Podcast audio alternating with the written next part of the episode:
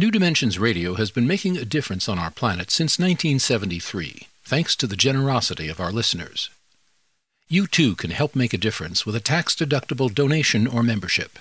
Please visit our website, newdimensions.org, and just click the Donate button. We at New Dimensions thank you for your support.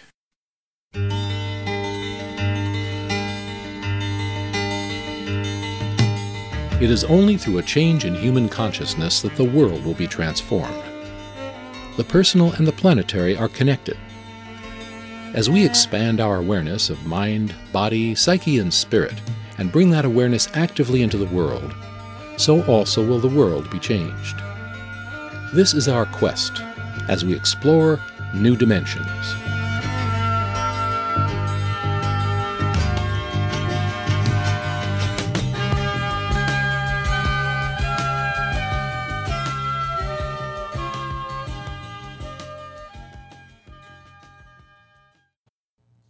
Most of us have discovered that life is never a straight line. It actually resembles a series of zigzags. We zig in order to strengthen our creative gifts. We zag in order to provide a roof over our head and food on the table. Today we'll be looking at the life adventures of a father, a husband, writer, a corporate marketer, a world traveler, a meditation and yoga teacher with our guest, Karan Bajaj. His most recent novel has elements that reflect his own life as he juggles a corporate career, art, and family. Bajaj has incorporated sabbaticals from corporate life in order to travel and deepen his spiritual journey. He continues to wrestle with some of life's great questions, such as what makes a meaningful life. Karan Bajaj was born and raised in India and has trained as a Hatha yoga teacher at the Sivananda Ashram in South India.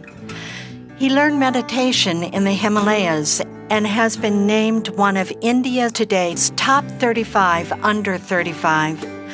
He lives in New York City, but soon to be returning to India with his wife and young daughter.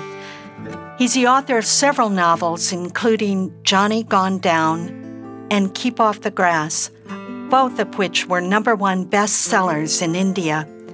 His most recent novel is The Yoga of Max's Discontent, also known in India as The Seeker. Join us for the next hour as we explore how one person attempts to live the yogic life in the heart of the material world with our guest, Karan Bajaj I'm Justine Willis Toms. I'll be your host. Welcome to New Dimensions. Karan, welcome. Thank you. Pleasure to be here. It's a pleasure to have you. You um, have your feet in two worlds, it seems. And um, so, how do you reconcile those two worlds?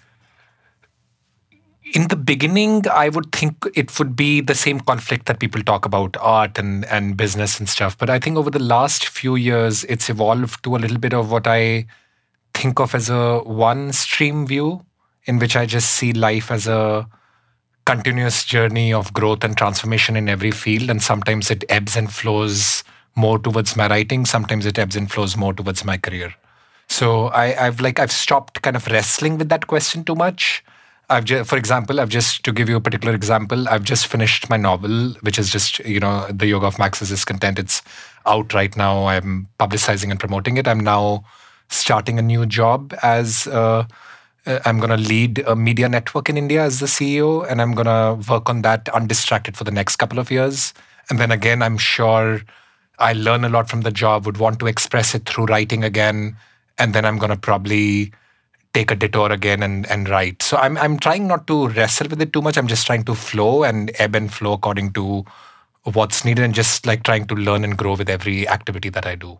So it sounds like you're you're practicing being present with what is right now. Exactly, with what is right now and just going uh, this concept in India which we call dharma is an interesting concept which is about that every being has a natural tendency. Uh, and uh, for example, the tendency of a tree is to grow and bear fruit, it's not to flow and become a river. So, in a sense, what I'm trying to do is to purify, I guess, my life, my thoughts, my actions, so that I'm just a conduit for my best tendency, if you will.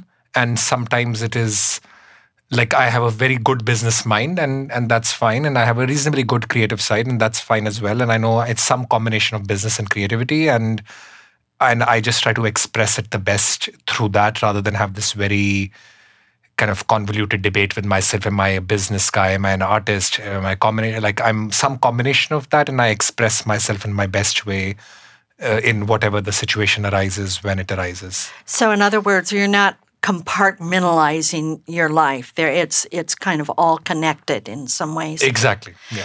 I want to talk about you have have taken uh, several sabbaticals from corporate life, yeah. and I I would love for you to share with us. Let's say. Um, one of your earlier sabbaticals, you took a year off, and can you get, describe how you managed to do that in, in your travels? Yes, absolutely. So, over the last decade, um, I've kind of defaulted, I guess, into something which I call like a 414 rule, in which I work for four years and take a year off, then work for four years and take a year off. And like I've done it three times now. And the first sabbatical I took was in 2007, um, you know, four or five years after I started working. And I was with Procter & Gamble. And I left to essentially the first one was very basic. I just left to backpack and travel and I lived in places that I'd always dreamt about and fantasized about for no particular reason, but I just felt like that, I wanted to really live in Mongolia and I wanted to live in Bhutan and so I just did that. Like so there was no great like, you know, rhyme or reason behind it, but I, I just did that. But the interesting thing that happened in the sabbatical was that for the first few months I just traveled and backpacked and I realized that I was actually not very happy while doing it, which was very contradictory to the way I thought it would be because it was my live stream to travel. But I realized that I'm a very achievement oriented kind of person and going and seeing a cathedral in Germany and then seeing another cathedral in Mongolia and then seeing the desert and like it, it wasn't it was just observing and seeing and and I just was very honest with myself saying that this is not enjoyable for me and I and then suddenly I started to write so that kind of started to anchor those days of like listlessness, if you will, of just traveling without a purpose. I started to anchor it with writing, and I'd never written creatively before. So this was the first time I attempted to write because it just felt like uh, the right thing to do at that time. And that anchored my days a lot during the sabbatical. And at the end of that year, I'd written a novel. Uh, despite having never written anything like even a short story before, uh, I had written a novel that uh, went on to do very well in India.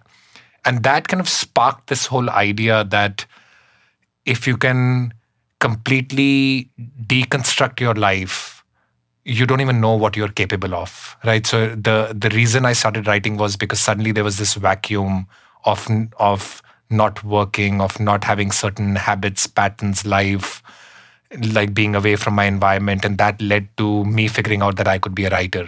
And i actually wrote a novel which did quite well. So i was suddenly like i should really systemize this principle of breaking down my life completely every couple of years so then I came back, worked again for a few years, and then broke my life down again the next time over and did something similar. And so I'm, I'm kind of now practicing this principle that I should never get too comfortable with my environment. I should like willfully break myself down every couple of years. yeah. oh, that's a that's a great challenge, and uh, and because we do get so immersed in our habits and yeah, routines, yeah. and uh, so breaking out of them, and also talking about writing. Uh, it seems to me, and I think that you've said this in some of your blogs, or, or I've read it somewhere that, and I know it's true for me. It, sometimes I don't know what I know until I write it down, until I'm I'm doing some sort of creative writing or journaling or for me, it's writing. I write essays, and uh, and and then I find out, oh, I didn't even know I knew that. Is that somewhat like you? Very much, absolutely. And I think now I'm writing more and more, especially all the blogs and the videos and stuff that I do. They do pretty well. Like I have a pretty good audience and like all that stuff. But I've honestly, I'm doing it very much for myself in a long, in a in a way that I'm trying to synthesize my idea down on a particular topic to its very core essence and and writing helps me do that. Otherwise, it's a bunch of disjointed thoughts. I think writing is, gives me the discipline of synthesizing all of that into one coherent stream, and and that's very very liberating. Going back to, to your travels, um, I want to talk about how you you got into yoga. And I think I think you really discovered that in um, South India. Am I correct in that? I yes. did. I did a yoga teachers training in South India, but I did a lot of meditation up in the Himalayas, where I grew up in the mountains. So you grew up in the mountains? I grew up in the Indian mountains, but in Shimla, which is actually a little bit uh, different from the place where I did my like meditation training and all that stuff. But I grew up up in the Himalayas in Shimla in India. Yeah. Well, that a pretty special place. Can you describe what that was like? Yeah, it was special. It's become a little bit more touristed now because India as a country has grown. But when we were growing up, it was very kind of idyllic in some ways, almost what you could um, think of as a small Indian mountain town, if you will. Uh, like, very kind of disconnected from the world uh, I, w- I would I would like to call it it was very spiritual, but I, but I would say that uh, our relationship with spirituality was a little bit conflicted in India when we were growing up because uh, people of my generation wanted to like leave our tradition behind. So we kind of associated yoga, meditation, all the people who came to do yoga and meditation with a little bit of the either loserish crowd, or we would think of them as being people who things to do after retirement and we never thought of it as so we were almost kind of we wanted to be americans really.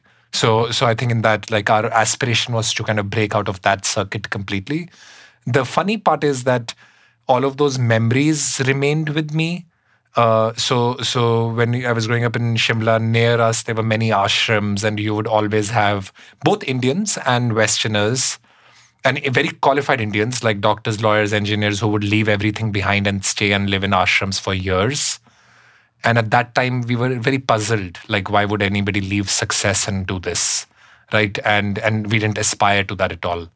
But the funny part is that I left India, like, followed my trajectory of like you know being in the world, like experiencing a lot of things. But then I had the same pull and I did exactly that, you know, 35, it, 30, 35 years later. In a, in a, in a yeah. slightly different way, though, you would do it like in these sabbaticals, so to speak, and then rather than leaving, let's say, corporate life or work altogether, you rather than waiting till you were yeah. older, you've been doing it interspersed. I, I would say though that my sabbaticals in the beginning were very external uh, very outer directed. So they were traveling, uh, like you know, backpacking through like South America, etc. But the last sabbatical has been very inner directed. So that's very different from my previous sabbaticals because I've spent the last sabbatical really in ashrams in first in the South India in the yoga ashram for two couple of months, then in the Himalayas for four months. So I was very silent in the in this period. That was a little unusual.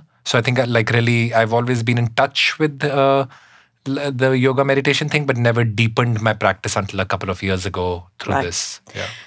I'm here with Karan Bajaj, and he is the author of The Yoga of Max's Discontent.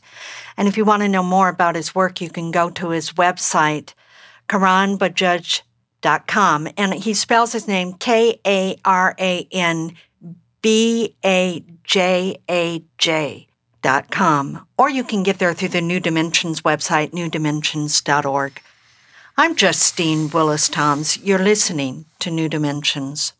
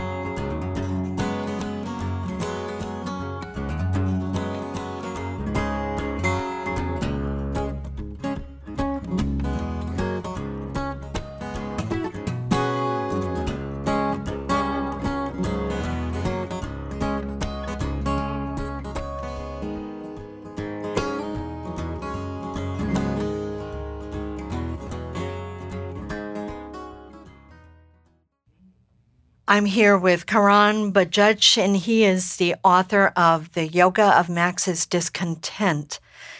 And there, there was something that you mentioned earlier, something about doership, uh, doership, um, and this this is in connection with the meaning of life, and and uh, how we you were talking about uh, how we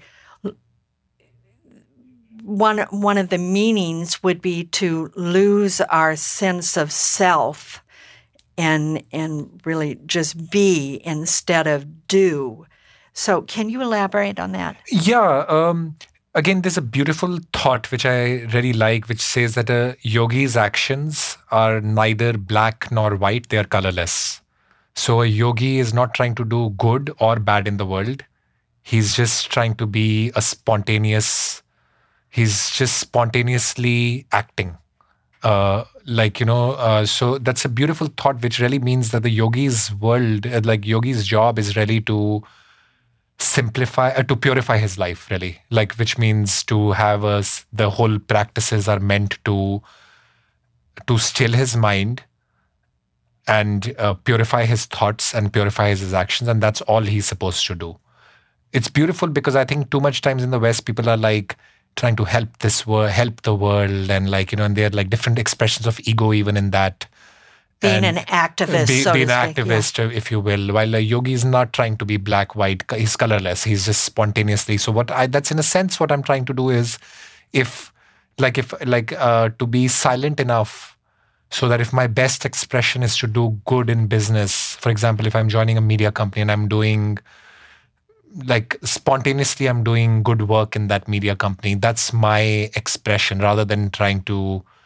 uh, do good by going to Haiti and like doing something that's not in line with my purest natural tendency.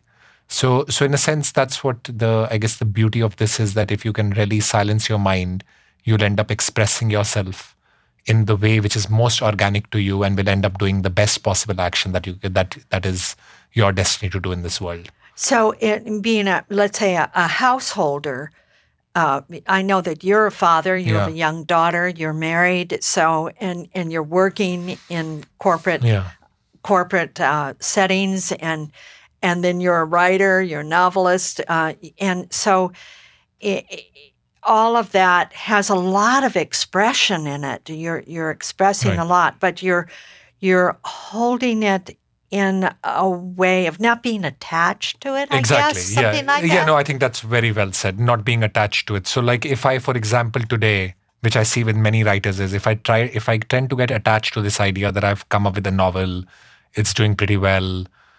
Random House wants me to write my next novel, and I have my audience, and what should I do? And like, these are all decisions based on attachments of what like you know the ideal path of a writer should be. My approach is more like I, my feeling right now based on a pretty silent life my feeling right now is that my best expression right now is in doing a ceo role in india in a media company and that's completely fine. I don't really have any attachment at all to what happens to the audience that i've built up and the publisher wants my next novel within 18 months. I mean i have none of that. Like maybe i won't write for 3 years until i feel like that would be the next best expression. So, like, that would be the time to express myself. So, I feel very, I guess, like contented with how I can express myself. And I have no like uh, goals and attachments towards.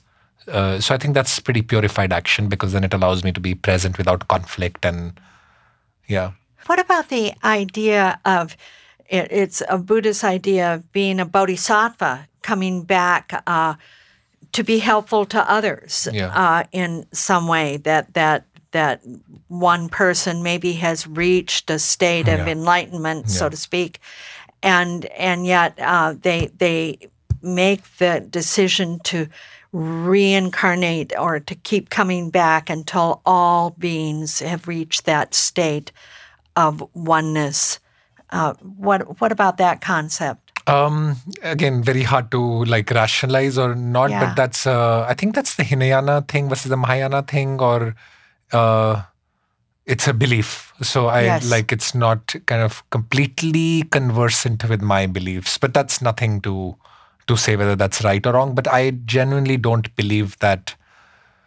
Um, like that uh, that I guess my destiny is to come and enlighten millions of people. I feel like everybody has a certain dharma, a certain push, a certain tendency, and you're best served. You're best serving the world by acting in line with that and think- not going outside that. So if the bodhisattvas, if that concept exists, then basically what we're talking about is people whose destiny it is to help millions of people and that's beautiful i mean mm-hmm. like you know that that's very similar to what i would also say that if there are some people whose natural dharma natural thrust is to help millions of people it, that when you talk about belief that that goes back to like i don't know if i would say that you may not have a belief in belief yeah. Does that you know? I mean, like, like you really in in the book, the yeah. yoga of Max's discontent. You kind of go through some things where where even even uh, I can't remember exactly, but what not to be attached to even the slightest sort of. Mm belief you, you belief in in suffering or non-suffering mm-hmm. or belief in in um, being anesthetic or or belief in in even yoga or whatever it's yeah. just like to release it all is is what what you kind of come up with yes there. exactly. I think my end conclusion is to silence my own mind which like the chitta vritti nirodha the idea if you will which is that i'm best served by silencing my mind and and then being then being really. Like to be and then acting very spontaneously based on what the natural thrust within is rather than like attaching myself to i'm going to help this world or i'm going to do this and i'm going to do that. Those are all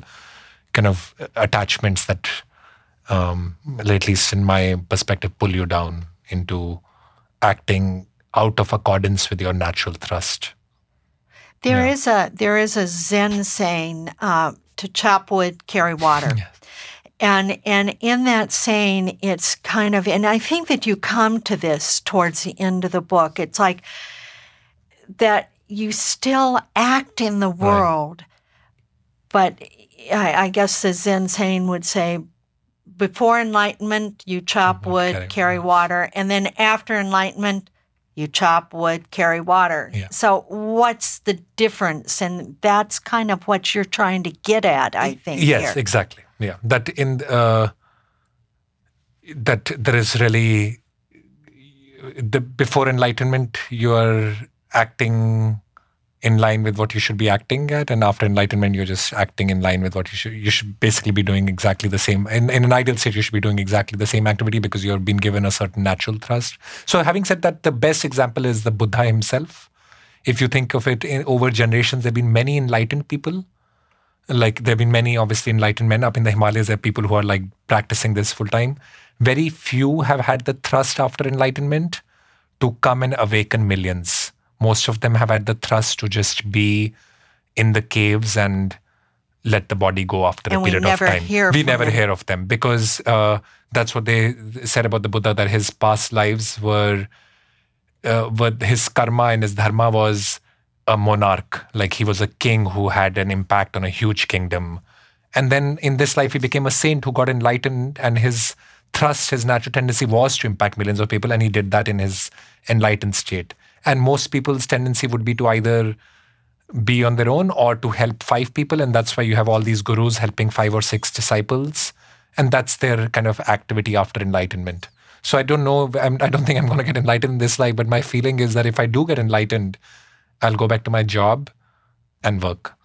so that's I mean like oh, truly honestly that's what's going to so happen from, because from the outside it yes. won't look any different exactly it won't because right. it'll just be like I'm acting in line with my thrust now and after awakening I'm going to act in line with my thrust I'm not going to become uh, the Buddha who's helping millions of people because that's not my natural state right, uh, right now or right. at least in this lifetime that's not my state yeah right I I, I I know that you you have um, a blog about how to change your life, and it, it, was very interesting to me. Some of the you you list about six things, yeah. and it was very interesting to me. Uh, one of the first things that you list about changing your life is um, to to create to follow our creative impulse. That this this is part of the joy, I would think, of being alive is is that yeah. Uh, I, I think you have some statistic that let's say for art mo- most most of us 98% of us are consumers Consumer, of yeah. art and not creators of art and so, what would you say about the creative process? Oh, it's I think the most beautiful thing that happened to my life is, and I'm I'm I'm really I guess if there is one regret, I'm you can't even call it a regret because that's the way it was meant to be. But I've I have a little bit of a regret that for the first 27 years of my life, I never created.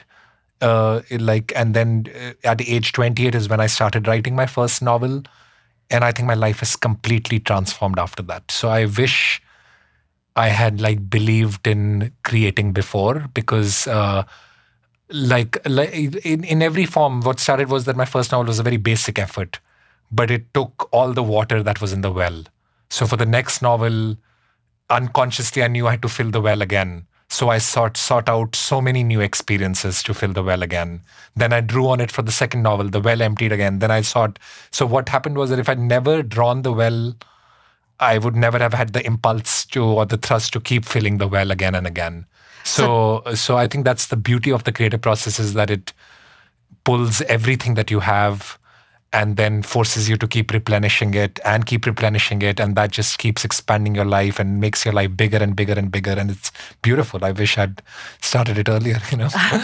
Yeah. well you've started it early enough. You're you're you're still un, under 40 uh, uh, so it, you, you, know you've got a lot of years. Um, but one of the things that we in in the west for sure and possibly now many people in india as well uh, we're filling our lives with busyness. So I, I know you have something to say about busyness and being busy. And what's your advice?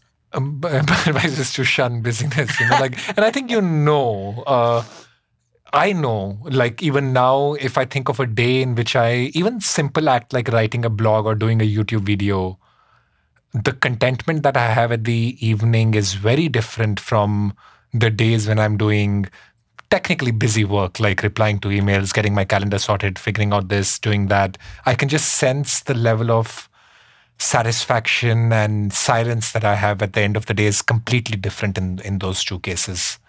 Right. So I think we know when we are filling our life with mundanity and and when we start creating, we know that sense of silence, the the sense of being feeling that this is complete, this is what my this is my ten i'm i'm completely acting in line with my uh, like presence uh, like my presence as a human. So i think you you note that and and it's beautiful if you start noting that and automatically start shunning those busyness to get into more of creation mode. More the yeah. creation mode. I want to remind our listeners that i'm here with karan bajaj and he's the author of the yoga of max's discontent I'm Justine Willis Toms. You're listening to New Dimensions.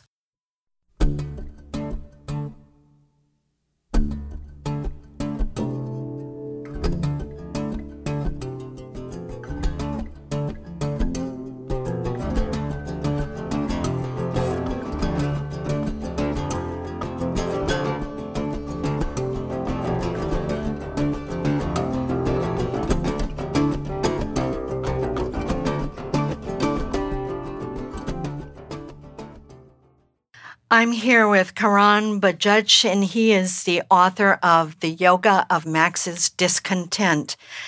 And Karan, I would love to, to talk. I want to mention something. Um, in, in this book, it's a novel, uh, The Yoga of Max's Discontent, but some of it is kind of autobiographical from, from your own experience. And there's something that I, I, I wanted to read because I think it's a really you you capture something here. And this is a scene where um, max who is your your main character in the book he's traveling with two men on motorcycles in this remote part of northern india. And so he's traveling with uh, omkara and shiva. And um, omkara says all over the world, people are striving for progress. Only in India can you live naked in the mountains like a caveman and have idiots ask for your blessings. And um, Shiva replies and, and responds to that, and he says, They aren't cavemen. They've just realized sooner than all the rest of us that man's soul cries for the infinite in a finite world. That is why nothing ever satisfies us. Now, I, I really felt in, in this, this passage, it really captures something about humankind's source of longing. That we have this, if, if, if we uncover and unpack all, all of our habits and our, our train of thought and all that comes to, to clutter our lives, if we uncover all of that, we come to this deep longing that is present. Um, I'd love for you to say something about your experience of that. Oh, yeah, thank you. Uh, and this particular passage is very, actually, thank you for picking this up because it's very interesting for me personally, also because it captures even the battle in India almost, uh, because there is this external directed wanting very materialistic india and uh, you know is uh, becoming even more materialistic now and then there is always the the kind of the underlying spiritual tradition in the country. And I was trying to cap- capture both because I think what happens in novels is that novels that are set in India romanticize it too much when they're written from a Western perspective and never capture that materialism that is also very inherent in the country. So, so that's uh, it's it's interesting that you read the passage. Uh, but to answer your question, though, yeah, uh, I, I like this analogy in the Yoga Sutras very much, in which it says that man's journey is like the flight of an eagle, in which uh, the first part of the journey is to spread your wings high, as high as you can take them, and grow and fly, which means it's all about that longing is expressed through experiences in the world in flight and growth. And then it comes a time when the eagle has to bring its wings down and complete its journey if you like you know it has to move away from external flight to going within. And that's the second part of the journey where you have pushed the limit of experiences in the world and gotten everything that you can out of that. And then you have to go back to the source and find your completeness there so in a sense uh, i've like i think that's a very good analogy of man's journey that uh, like both are important experience and then contemplation and connecting to the energy within and like you know like completing the journey if you will. Yeah. And and in in doing this we we often have to then incorporate this as we go along too. I mean, it's not just okay that we we get all these experiences and then sometime later on we start to integrate them. But but but it's it's both and, isn't it? Yes, it is indeed. And the only thing is that. Uh, your purpose of that journey would be a little like uh, for example if meditation is your way of forming that connection it's almost like meditation in the beginning phases is just to give you the stability to make your life in the world more productive. And then it kind of morphs into a very serious practice, which is really meant to connect you very completely within. And like, so you almost have to go from that uh, meditator who uses using meditation to be successful in the world to somebody who's almost like a cave dweller, whether physically or not, who's relinquishing all sense of self, ego, expression in the world to go within. So many of us, uh, when we're doing our meditation practice, practices to be less stressful, let's say, it's there's some goal, so to speak, and you're saying that there comes a time as we continue this practice that all of that will dissolve. Yeah, I think the fundamental disconnect is that in the West, meditation has become a a commodity, a almost. commodity, a practice to almost further your sense of self. Like so the whole movement of you'll become even more productive so that you can do even more work and you'll become calmer and less stressed so that you'll be even more efficient and effective. While the point in the east is essentially is that meditation is a way of completely extinguishing your sense of self and becoming one with the infinite. So it's almost like there's a pretty pretty big like i would say fundamental disconnect that you're not furthering your sense of self and uh, in in in like true meditation in the East, you are like diminishing or completely kind of eliminating your sense of self, if you will. So going back yeah. to your own journey on yoga, what is the attraction for you in in the practice of yoga? Why why did why did this attract you?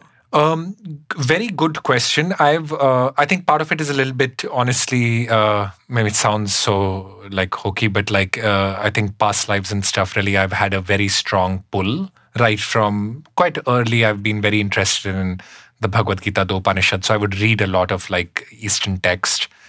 But I think all of those questions were very intellectual for me for a long period of time, and I would read all these texts very intellectually my mom uh, had a very dramatic decline from cancer at age 54 55 when she was pretty young. I was 26 27 and i was very close with her during that time. I took like time off from work and was with her in her last phases. And i think seeing the human body decline in a very kind of rough dramatic kind of way uh, i think that put my questions on the meaning of suffering. Why does it happen in a very it became very urgent for me to answer that. So i think then the practice shifted from a very intellectual theoretical kind of practice to being a way for me to truly reach a satisfying conclusion to why all this happens. Like how do you explain karma and is this the law of cause and effect and can i truly like what does it mean? So i wanted to go from so in buddhism they say there are three stages of learning. Uh, sharana manana nididhyana which means uh, the first stage of learning is you read and like you know external sources the second stage of learning is that you reflect on what you are reading. And then your third and final stage of learning is that you experience what you are learning. And that's when the learning becomes true. So i think i was for like many many years i was at the bottommost stage of learning. And i think my mom's kind of decline led me to reflect and then it led me to truly experience these teachings and reach to some kind of a conclusion which would satisfy me about why life exists when it seems all seems so purposeless when you do yoga, it's more than just postures. Is is that correct? Yeah, yeah. So I follow the the like the old uh, Ashtanga or the eight limbs of yoga, which is really uh, asana is at the like you start with like very good ethical practices, then you go to asana or poses, and then you go to the dharana, dhyana, samadhi, which is the concentration, meditation, and uh, samadhi is obviously enlightenment. So the like so I'm kind of like I try to follow the eight limbs, if you will, like I like you know that pyramid of like going from the physical practice being a way to prepare myself mentally towards um, you know the like i guess the union with the infinite if you will. And also having a strong body like a vehicle to strengthen the body exactly. as your vehicle uh, for it. You you mentioned briefly about the meaning of life. I, okay, that's that is the question. Uh, what is the meaning of life? Have you found a, a a truth on which you can stand? Have you found something that that that is is stable that holds you? I think. I mean, I like. Yeah, I, I think these things are a little hard to you know. Uh, kind of give a one line summary about, but I feel much more stable and content than I felt a few years ago. And that's, I would attribute a lot of it to the yoga and meditation practice. But in some ways, I feel uh, the true meaning of life is what the, the definition of yoga in Sanskrit is chitta vritti nirodha, which means stopping the fluctuations of the thought waves of the mind, which really means that your sense of individual self dissolves completely so i'm i'm quite like i'm very uh, like I, I think that's my definition of the meaning of life. So in some in my own small way what i'm trying to do is to become a conduit for my work to become just a medium or a channel for my work. So whenever i'm working in my corporate life or i'm writing i'm trying to kind of dissolve off all sense of doership and just become a way to i guess become a vessel to express myself. So in some small way i'm trying to live a meaning like a meaningful way even if i'm in very kind of corporatish environments. I'm trying to be very selfless and egoless, but not even trying to be. I'm trying to be uh, like like I'm I'm trying to get to that point where I just uh, spontaneously become a medium for my work. Really. So what you're talking about in in dissolving our our mm. small self yeah. into this infinite self or energy or whatever we want want to call it. Um, it's not about. Well, I, I, this is my question: Is it about transcending life? I mean, it, it, it's.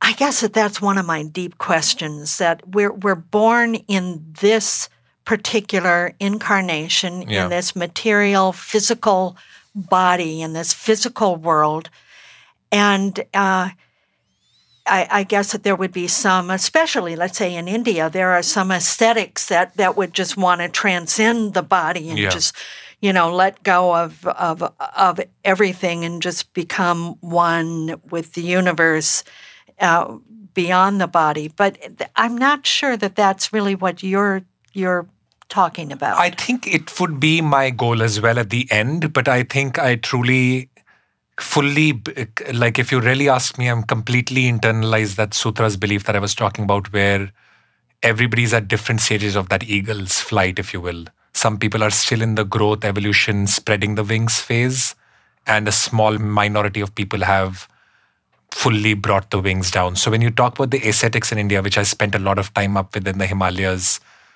if you ask them they have it's a very conscious pull away from the world because they viscerally know and believe that in incarnations past and even in the present incarnation, they have experienced everything that the world has to offer. And they are consciously pulling away and going within.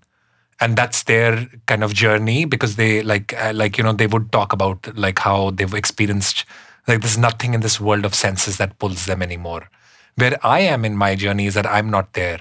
So I think I have some lives to go before I end up being that, being the ascetic who kind of brings his wings down. But I do believe that that is the journey of the, like, I, I think that's the reason for man to exist, that he reaches a point where he feels that everything in the world has been experienced and now have to go within and complete the journey, like, if you will, and like, you know, live a life of contemplation and away from the senses. Yeah. I'm here with Karan Bajaj, and he is the author of The Yoga of Max's Discontent. I'm Justine Willis Toms. You're listening to New Dimensions.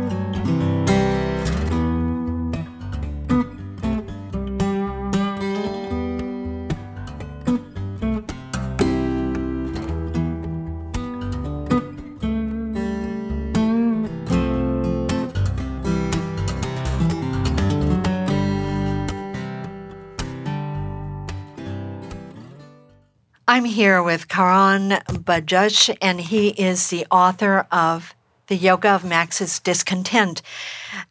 Karan, I'd love for you to say there there was another phrase that you use in how to change your life, and you you advise us become a venture capitalist monk.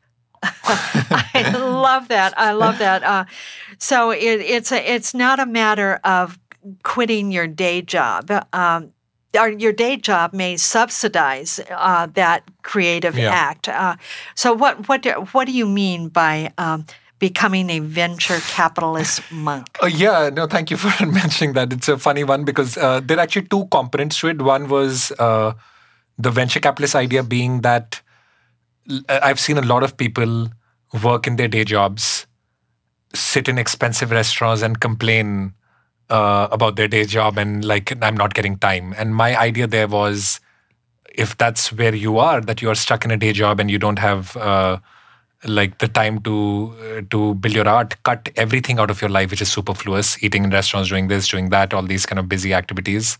Take all that money and channelize into your art and uh, like cut like save your time and money in superfluous activities so in that way you're a monk you're not doing any superfluous activities all you exist for is working so that you can make money and art so that you can uh, but like now i'm not quite like that. Like i'm quite happy with my job but if you're really in an unhappy job and that's and your solution is your art and you can't make money out of it cut everything out of your life become a monk and just work and then come back and do your art.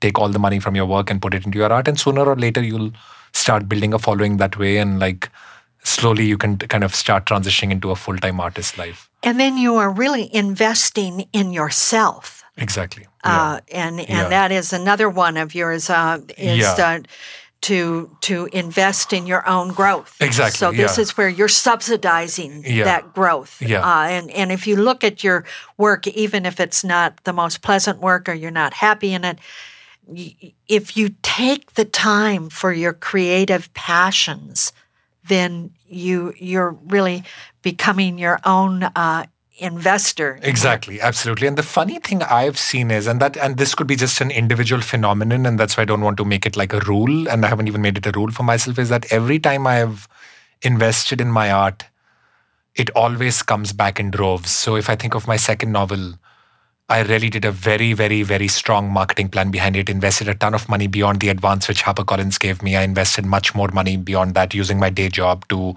fund a very strong marketing plan. And then the movie deal that came back paid paid all of the effort that I'd put in. And then I think of my sabbaticals again and again, I've seen the same principle that I take a year off, and that year is a year of tremendous growth and transformation in new dimensions. Like uh, like which but once I come back, they have a very tremendous effect in my material life, right? So if I like after a year of doing yoga and meditation, I came back and I got promoted two or three times in a row quickly. And I couldn't attribute it to anything apart from, I guess, the stillness and calm which came from those practices helping me better, being better at my job. So every time I've invested, I guess, in that way, because in that year I lost money, if you will, uh, because I wasn't earning, I was living in ashrams and all that stuff it always comes back after a couple of years because I've transformed and that transformation shows in every activity. So, uh, Karan, you're not saying that there's a guarantee here. That's not no. what you're saying.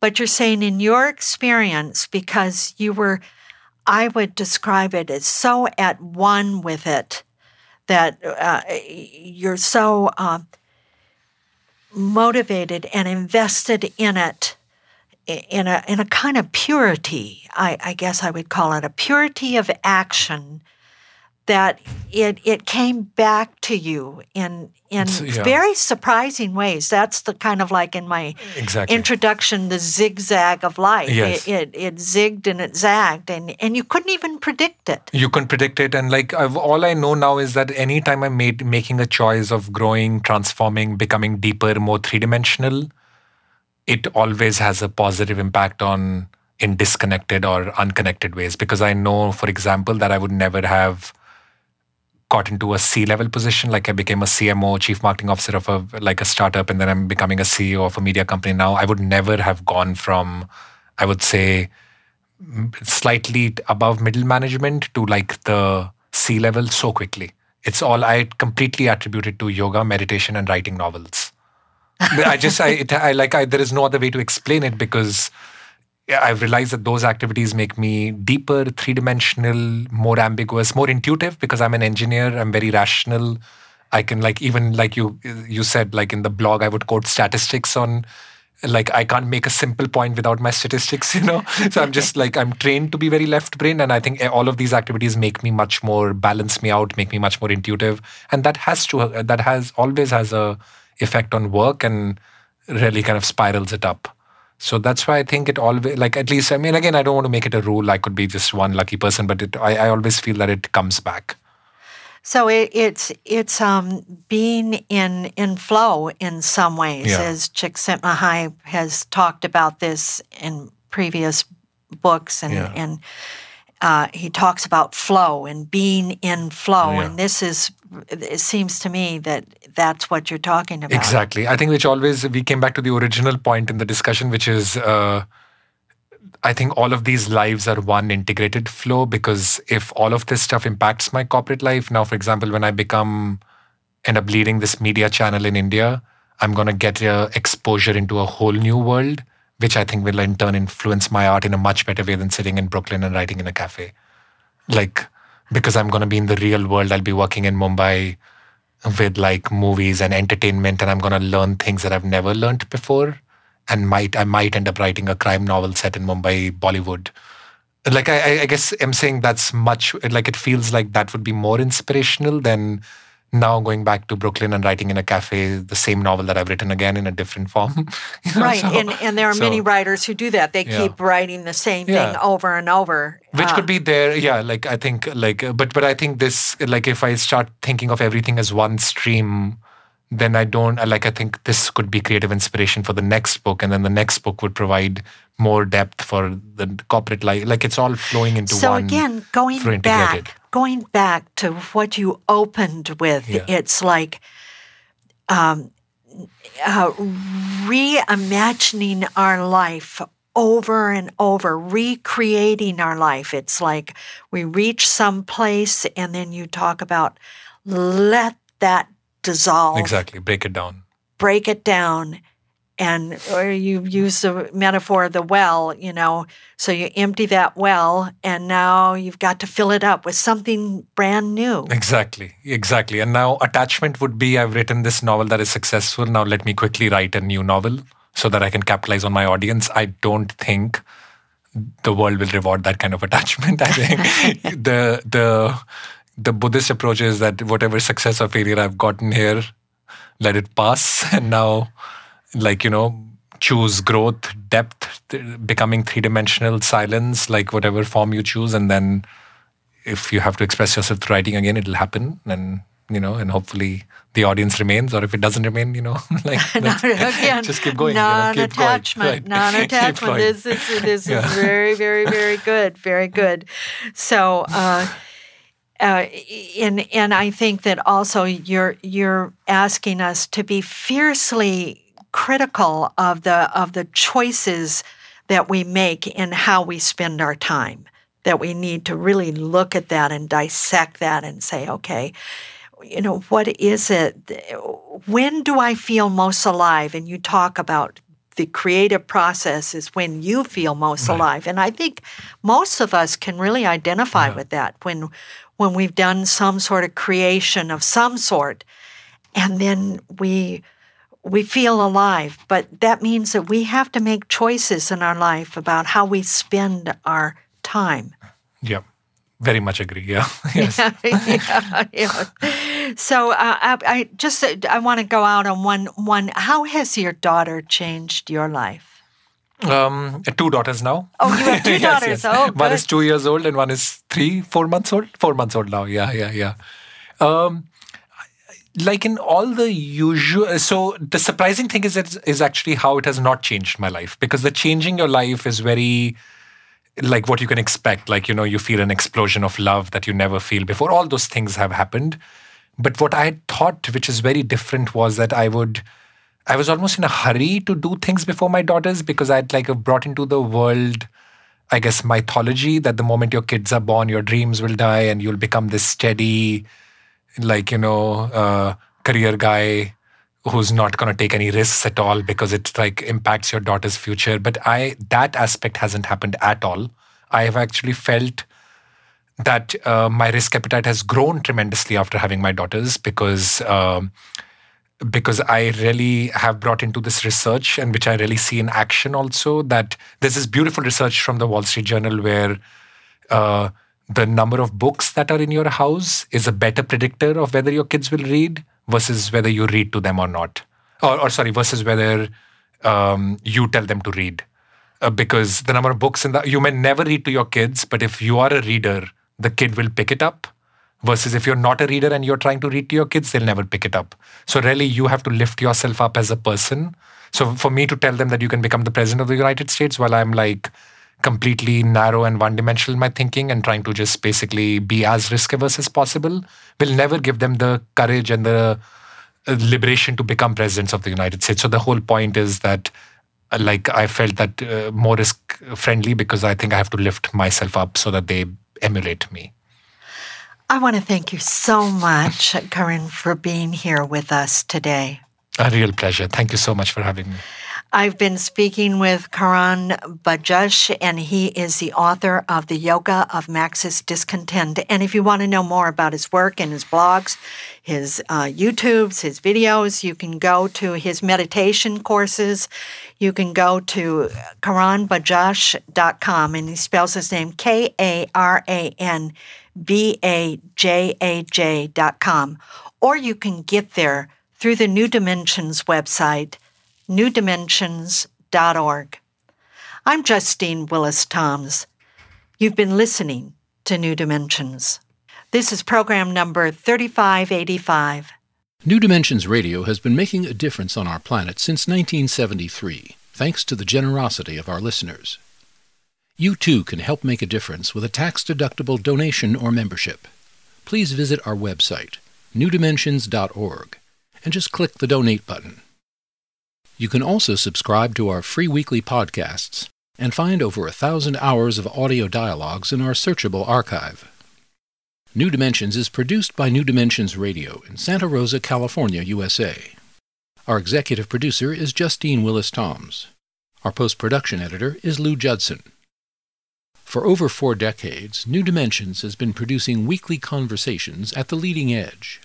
We sincerely thank all of you who have supported us by being members of Friends of New Dimensions, as well as members of our affiliate stations. My name is Dan Drayson. On behalf of everyone at New Dimensions whose endeavors make this program possible, I'm wishing you well. New Dimensions Radio is an independent producer supported by listener contributions.